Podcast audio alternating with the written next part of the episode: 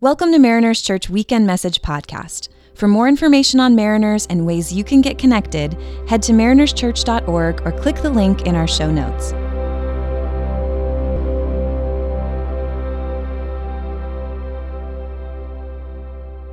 I read the most fascinating survey recently. They asked children a question that we all love to answer. And the question is, what superpower would you want? And so their answers weren't surprising invisibility, power, strength, the ability to fly. The second question was, how would you use it? And so what was fascinating is they all said, I'd use it for me. I'd use it so that I could get rich, I could be famous, I would use it for me. Then the researchers asked, why no one said, why wouldn't you use it for justice or world peace, uh, to fight crime? And they all had the exact same answer. They said, I wouldn't do that. I might get hurt. And I reflected on that and I thought, if I had a superpower and could do anything, would I use it for the benefit of others or would I be afraid that I would get hurt? Today, what we're going to see is that Jesus, in a conversation, says that he gives us a superpower.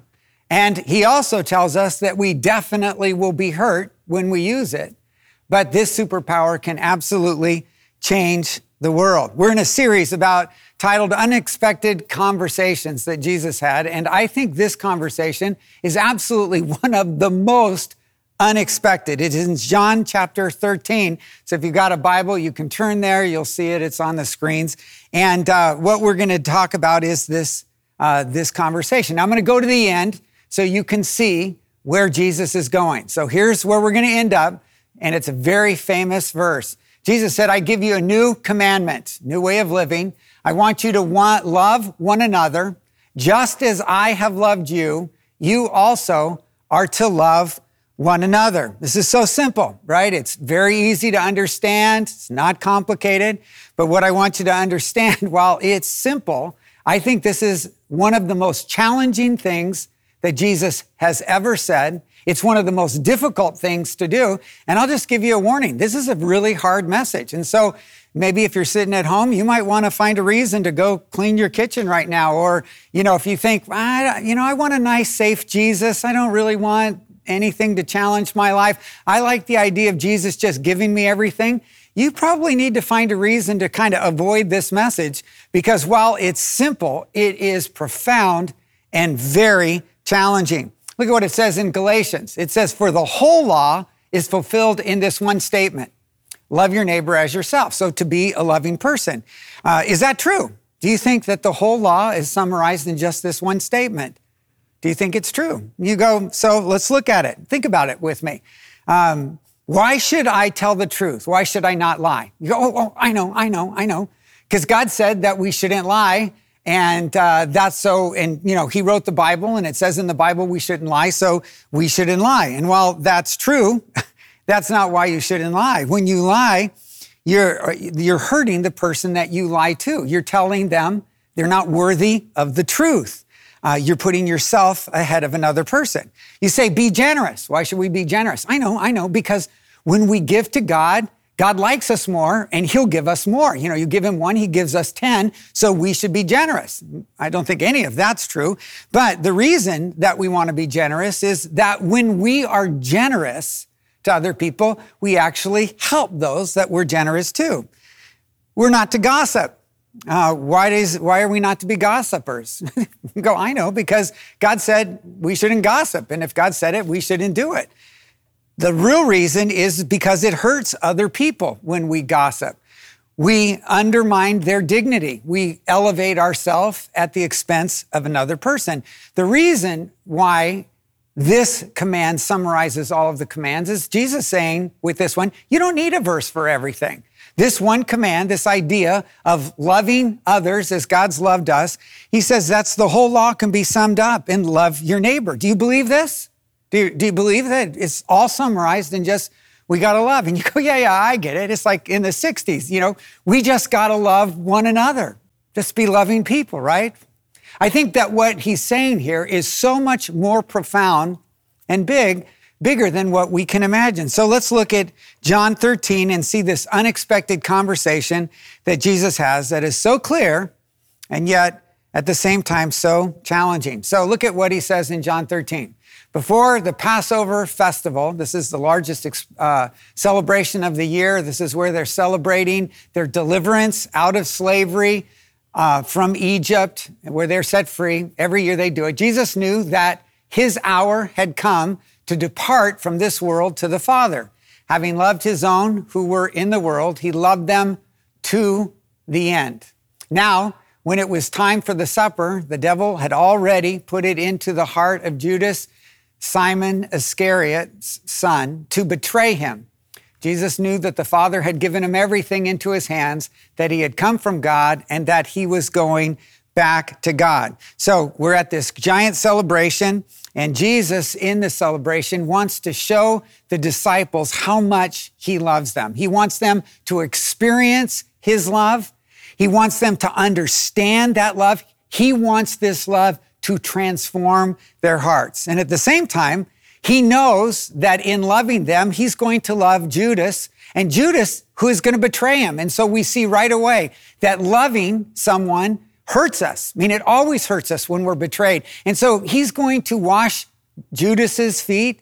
And even when Judas is rolling his eyes and he knows that he's got betrayal on his mind, Judas is so angry that Jesus will not do what he's asked him to do, that he's going to try to push Jesus in a corner, try to get him to power up. He's angry. He's going to betray Jesus. And even in that, Jesus is going to love this person that he's been with for three years. He's still going to love him even though it's going to hurt him. And then the, the last thing that we see is that he has total faith that God is going to take care of him in this situation. So we see Jesus' heart is the heart of a servant. Jesus, who was God, did not stay safe in heaven where we couldn't know him and distant and far, but he came close to us. And he didn't just step down, but he became a servant. And he didn't just stay there, but he stepped down even further and he went to the cross and he died. And Jesus is now going to say to us, you need to understand that no one is ever loved unless someone surrenders and steps down and humbles themselves. The most surprising quality of God is that he is a humble servant. It's the most surprising quality of God. Now, contrast that to the heart of the disciples. Look at what the disciples always were talking about and fighting among themselves. They were walking towards Capernaum, and Jesus says, Hey, what were you arguing about on the way? but they were silent. Why? Because they're embarrassed. Because on the way, they had been arguing with one another about who is the greatest.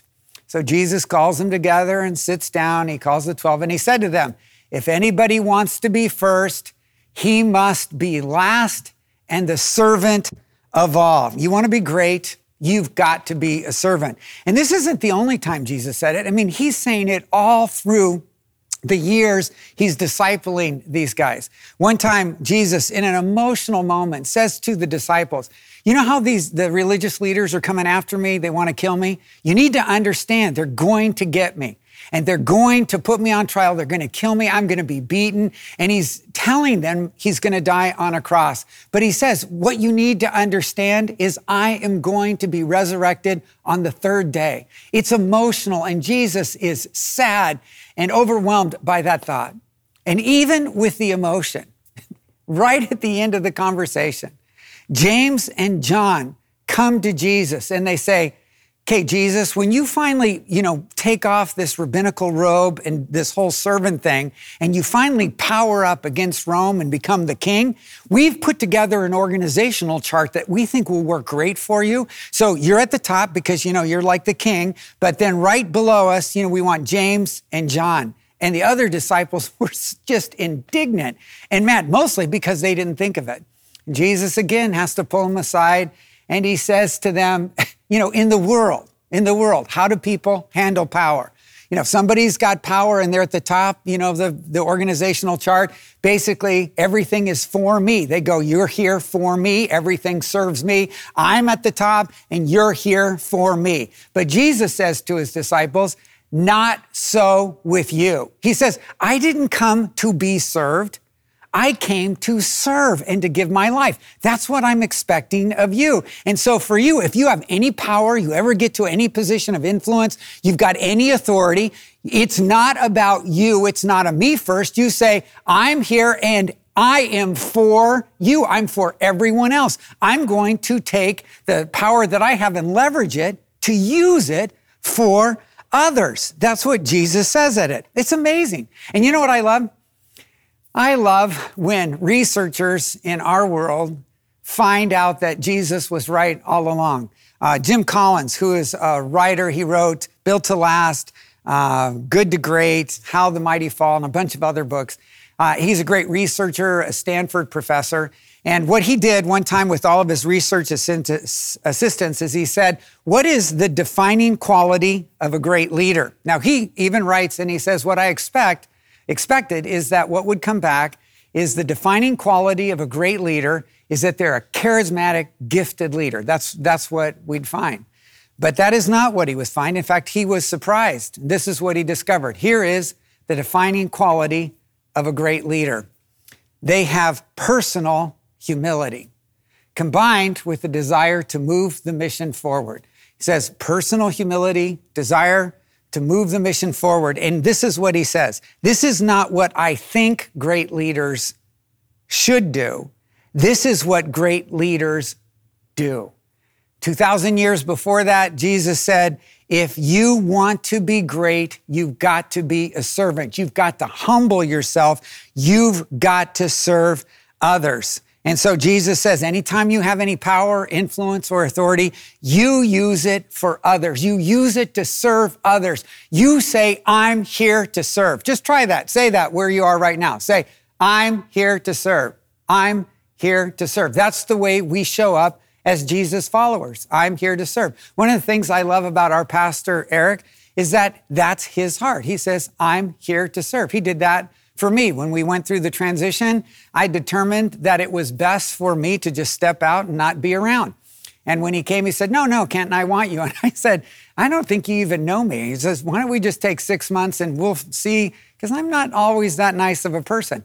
And even after six months, he said, "No, I want, I want you to be here. I think it's important for you." And he he served me, and it honored me. And I I feel like he's such a great model of someone who has personal humility. So now let's go back to John's story in John 13. Jesus has set up everything for the Passover, uh, and in Jesus' day, uh, you got to remember, he sits in the upper room. He's made a wash, uh, made a little bowl and a basin of water and a towel. And in Jesus' day, you have to remember that people walked on the streets with sandals, open shoes. And in Jesus' day, the streets mean animals would walk on the streets. Literally, the streets in Jesus' days were used as the public sewage system. So when you walked into a person's home, it wasn't optional for you to wash your feet. It was absolutely critical.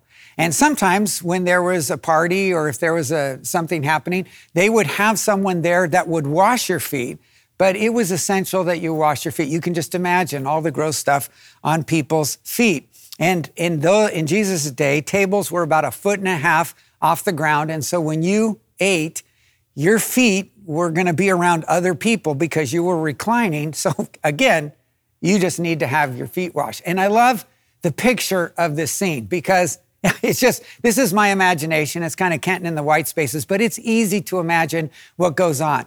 Here they come into the upper room. Jesus has everything set up for the Passover dinner. There's a basin of water and a towel right by the door. The first guy walks in, and while he's taking off his sandals, he's looking and he's thinking, you know, I should stop and wash my feet, but I know the guy that's behind me, he's going to think that I should wash his feet. And the reason that I know that is because the disciple, you know, he's been part of every one of these arguments where they've fought about who's going to be the greatest. And this clown behind me thinks that he's the greatest and that I should wash his feet. And not only that, the guy behind him thinks he's better than me and the guy behind him. And I'm going to end up washing everyone's feet. And if I do that and he's looking at the table, he's thinking, I'm going to be at the end of the table and I'm not going to be a part of the conversation. And so I'm not going to be, I, I, won't have a seat of honor. I won't be a part of the conversation. And besides that, someday some artist is going to draw a picture of this thing, paint a picture, and I'm going to be at the very end. I'm, I don't think so. So he just takes, you know, walks in and he goes and sits down. You can imagine the second guy. He steps, walks in and goes, well, look at that buzzard. I mean, he walks in, he's taken off his sandals, and he thinks, that guy wouldn't wash my feet. He thinks I'm supposed to wash his feet. And he thinks he's better than me. And the guy behind me thinks that if I start washing feet, I'm going to end up washing all these other guys' feet. I don't think so. And besides that, I know about the painting too. I want to be in the seat of honor, which ironically, who are probably the first two disciples that walked in the room? John and Judas, because they were in the seats of honor. But they all come walking in, and all 12 make the same decision, even though their whole life they have been around Jesus. They've heard, they've seen Jesus who lived as a servant. He modeled this lifestyle of humility. He told them they should be servants. Still, they still live with this me first mindset. And we know that, you know what, the conversation they start to have at the table? Because Luke records it, they have the same conversation about who is the greatest. They start arguing who's going to be the greatest when Jesus sets up his kingdom. Then Jesus does something that is absolutely unexpected. Now imagine yourself at it. You haven't washed others' feet. You haven't even washed your feet. You're sitting at this table, and this is what happens. So he, Jesus, got up from supper. He laid aside his outer clothing. So he takes off the rabbinical robe. He takes a towel he tied it around himself. Next, he poured water into a basin and he began to wash his disciples' feet and to dry them with the towel tied around him. So you can just imagine this scene. How terrifying would this be? It would just be horrifying. First, Jesus is washing your feet, and immediately you're aware of all of the, the dirt and the ugliness of your feet. But that isn't the hardest part of this moment. What is overwhelming is you realize that Jesus is doing the very thing you refused to do. And you see this me first dark heart. I always want the best. I want everything for me. I am so worried about me, I can never serve another. And you couldn't even look, I wouldn't be able to look at Jesus in the eye. I would be so mortified by having Jesus wash my feet. It would just be terrible. And then so Peter, basically says, Jesus, you don't know who you are. You can't do this. He says to him, basically, comes to him, Peter asks him, Lord, are you going to wash my feet? And Jesus answered him, What I'm doing, you don't realize now, but afterwards you'll understand. So this isn't about washing feet. Something more profound is going on. And then Peter saying, Jesus, you don't know who you are. You're never going to wash my feet.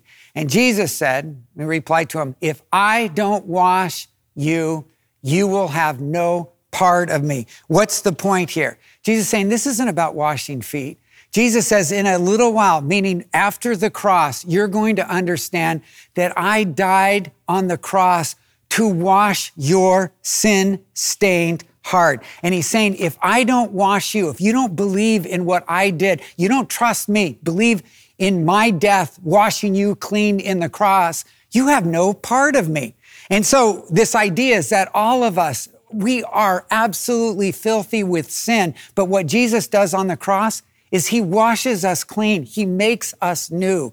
He gives us the beauty of his righteousness so that we can be clean. And that's sort of the picture of what uh, this foot washing is. A way that we could experience foot washing like the disciples did after this. What are we all doing these days more than we ever have in our life before? We're all washing our hands multiple times during the day. And why? Because we want to protect ourselves from COVID. We want to protect the people in our life from COVID. One of the things that you could do to remember this incident is when you began to wash your hands and you're looking in a mirror, just say, you know what, as I'm washing my hands and trying to protect myself from this infection, this is what Jesus did for me on the cross. He died to wash me clean. The stench of my sin in my heart, He washed and made clean. He gives me the beauty of His righteousness. I've been made clean. I'm forgiven. I'm accepted. And there's the beauty of that's what washing is. And so there's the beauty of, you know, we can experience this every day. That's the picture here. So of course, he says, if you don't have, if you don't, if I don't wash your feet, you have no part of me. Simon Peter said, okay, not just my feet, wash everything. And Jesus says, uh, look at if you've bathed, I've told him you don't need to wash anything except your feet, but he's accept, uh, is completely clean. And then he says to Peter, you are clean, but not all of you. And he's pointing at them. Now he's thinking again of Judas. He says, for he knew who would betray him. This is why he said, not all of you are clean. Now, let's look at the lessons that he goes. The very next section, look at what he says to them. He says, When Jesus had washed their feet, he puts on the outer robe again, the rabbinical robe. He says to them, Do you know what I have done for you? Do you understand this? You call me teacher and Lord, and you are speaking rightly, since this is what I am. What's the first lesson? Jesus says, Look at, I am your rabbi, I am Lord. I am the one who created everything. I am God, the sustainer of the universe. And just because I served you doesn't make me less in who I am. I am still Rabbi, I am still Lord. I am still God. So the first thing that you have to realize is we do not become less when we serve others. We actually change other people's lives when we serve them. And then the next thing that he says in John 13, 14, and 15, he says, If I, as your Lord and teacher, have washed your feet, you also ought to wash one another's feet, for I have given you an example that you also should do just as I have done for you. This is totally unexpected. Here's the unexpected part of the conversation. You know, what we would expect Jesus to say is this I have loved you. I have served you. I have washed your feet. I have honored you. Now, what I want you to do is I want you to love me the way that I've loved you. I want you to serve me the way that I've served you. I want you to honor me the way that I have honored you. But he does not say that. He says something, some, that is so spectacularly more challenging than to love him. He says, look at, I have loved you. I have served you. Now here's what I want you to do. I want you to love others the way that I have loved you. I want you to serve others the way, I want you to honor others the way that I have loved you. I have demonstrated love to you. Now you go and express love to others. Imagine if we got this right. I mean, what would happen if we loved others the way that Jesus loved us? Families would be better off. Our workplace would be better off. Friendships would be totally transformed. Uh, people who work for us, that we work with, would be better off. I mean, life would be better if we just got this one thing right. And then Jesus goes on and look at what he says. I'm not speaking about all of you. I know those I have chosen, but the scripture must be fulfilled. The one who eats my bread has raised his heel against me. Speaking of Judas again, I'm telling you now before it happens, so that when it does happen, you will believe that I am he. What's he saying? He says, Look, at I understand when you love others, you're going to be hurt. I was hurt. I spent three years with Judas. He was my friend. I chose him as a disciple. I wanted him to to experience the joy, the thrill of knowing me, the thrill of living life with a purpose. But he rejected me. And betrayal always hurts. And so Jesus is showing us even when you step out in love, even for Jesus, it didn't always work. There's a risk and there is a pain in loving others, and yet he still loved them. And so then he summarizes it. This is where we started. I give you a new command to love one another just as I have loved you you are also to love one another. Here's a new lifestyle. It's a new command, a new mandate, a way to live, to love others. Jesus says, I loved you. Look at how Jesus loved us. He was safe and secure in heaven. He had position and power, but he didn't stay there. He stepped down and he came to this earth. He became like us to be with us, but it wasn't just that.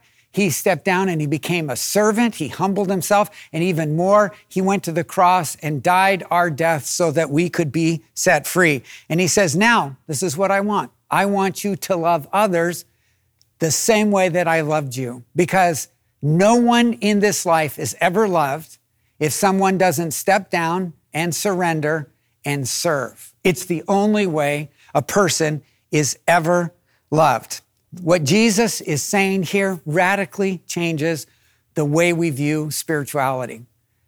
Spirituality is horizontal, it is not vertical. The way we demonstrate and show our love for Jesus is how we love others. And so Jesus not only forgives us, but he gives us his spirit, which transforms us. And the Holy Spirit comes into our lives, and what does he do? He produces the fruit of the Spirit. And as you think about the fruit of the Spirit, every fruit of the Spirit is horizontal. He gives us love, and love is sort of the prism for all of these other qualities. And so he is transforming us, working love into our hearts. That's our new superpower that gives us the ability to change the world. And so, how's it expressed? Joy and peace are the fruits of the Spirit. That's making us, giving us the power to reconcile with people, to live at peace with others, to forgive others. Patience, kindness, goodness, gentleness. These are all horizontal things that give us the power to express lover, loves to others. Why is this so important to Jesus? Why? Well, the very next verse. By this, everyone will know. How is it that people will know that Jesus is the Savior, that Jesus loves them, that Jesus died for their sins? How will they know that you are my disciples? Only if you love one another. The way the world is going to experience Jesus' love is through us. Imagine in our workplaces, in our homes, in our marriages, within our families, in our life, for us as, Jesus followers, if we show up and we say, I'm here for you. How can I help you? I'm here to serve. Jesus' love absolutely transformed me, and I want you to love. And the, the issue is that we're to love all people the people who are different from us, the people who are difficult. We are to love people who look like us and don't look like us. We're love people who think like us and don't think. People who believe the way we believe, people who do not believe the way that we believe. You're to love the Republican to the right of you, the Democrat to the left of you. We are to love all people the way that Jesus loved us. What Jesus says here is so clear and simple, and there are no loopholes. Got it? Simple, right? But it is so challenging because no one is ever loved unless we, like Jesus, are humble, we step down, and we serve. And Jesus is saying to us, I didn't humble myself. I didn't give up heaven. I didn't step down. I didn't become a servant. I didn't sacrifice my life so that you can step over people, step on people, that you can live a life of just going up and over people. He says, No, I did that so that you can live the same way that I live, that you can live loving other people. Imagine if we got this one thing right. We were so transformed by the love of Jesus that we, I mean, we'd go to our families, to our workplaces, to our cities, and we just showed up loving people like that. I mean, it would radically transform every relationship our marriages, relationships with our kids, with our siblings, our coworkers that we would be the people that would step into every relationship and say, I'll be the first to own my part. I want to reconcile. I will be a humble servant. I'm not trying to be right. I just want to be loving. How can I make this work? I want to forgive. I'll ask for forgiveness. We're going to be the people who are some humble servants just moving at relationships. We give up the need to be right in a situation. We give up fear that we might get hurt. We already know that we'll get hurt in relationships. Jesus has modeled that. And so we are to be the people who love. You get it? Do you understand? Pretty straightforward, pretty simple, really, isn't it? Well, let me cut it just one more way then. You know, you know the people that I have a really hard time liking? I mean, I have a really hard time liking. The people that I have a hard time with are the people who hurt my children or hurt my grandchildren.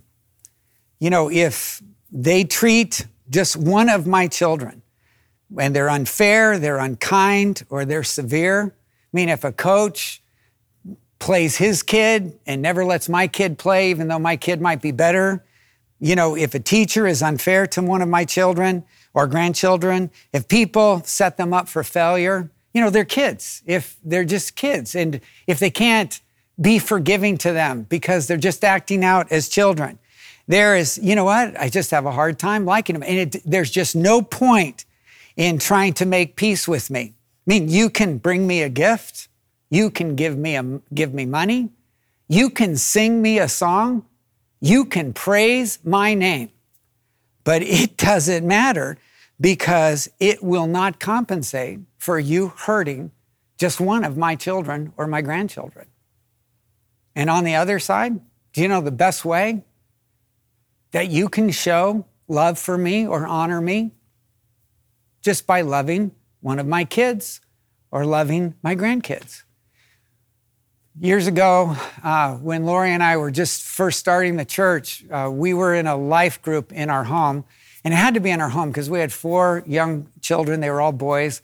And we couldn't go to somebody else's house. So we just invited all the couples into our house. And this one guy who was about 15 years older than us, he came by. Uh, he was married, but he showed up early. His name was Wes Smith. And he would show up early and he didn't say, you know, how can I help? He just showed up and he, he was a father to boys, so he understood sons. And he just would come in and he would engage with my sons. He would start to, you know, get with them, get on the floor. He'd start playing with them. He'd be reading books. Often he, often he never even made it to the life group. He just was taking care of my sons. And I can remember after one of the life groups, Jesus, he was walking out and, and Lori, my wife looked at him and said, You know what? I love that man. I love him because he loved our kids. You know, you understand Jesus' heart, you understand God's heart because his heart is a lot like ours. And he says, If you mistreat one of my kids, if you're unforgiving, unkind, judgmental, uh, you refuse to make peace with them, you don't do all that you can do, he says, it, it hurts me, it dishonors me. But the best way, he says, to honor me is to love my kids. It's that simple. Jesus says the Christian life, following him, being a disciple, is that simple. There's just one command. It says, I want you to love others the way that I have loved you. And so it's important for us to understand God's love. I mean, so even that in, in the upper room when Jesus was with the disciples, he gave us a way to remember how much we are loved. Because if we focus on this transforming love, that's our superpower.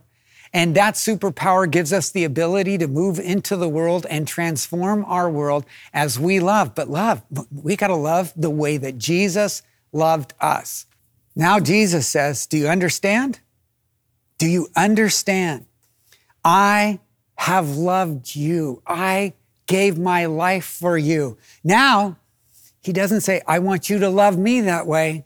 He says, I want you to go into the world and change the world by loving others with the love that I have given to you. You go into the world and say, I am here to serve.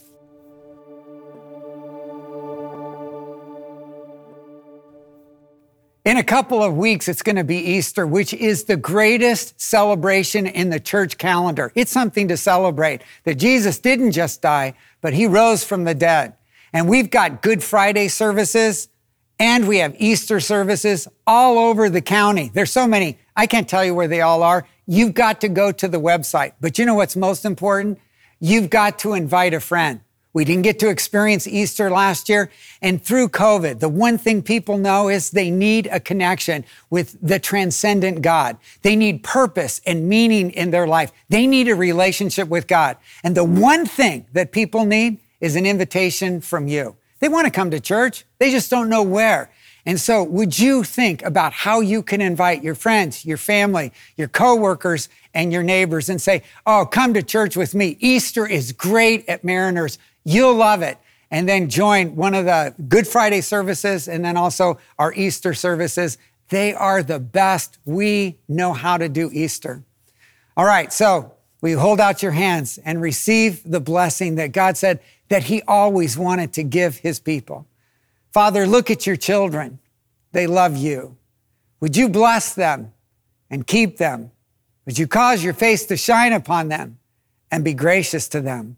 Would you lift up the light of your countenance? Would you turn your attention towards them? And when they cry out or they reach out to you, would you bow low and hear their prayers and rescue and answer? And Father, would you give them peace? In the name of the Father, the Son, and the Holy Spirit. Go in God's grace. You have a great day. Thanks for tuning in to the Mariners Weekend Message podcast. To support the ministry of Mariners Church, you can head to the website by clicking the link in our show notes or text My Mariners to 77977. If you'd like more biblical encouragement from Mariners Church throughout the week, we also have the Gospel Everyday podcast. Every episode is a 7 to 10 minute reflection from our 2021 annual read, A Mariner's Tradition. And it's based in the book of Proverbs. We're reading Timothy and Kathy Keller's devotional, God's Wisdom for Navigating Life.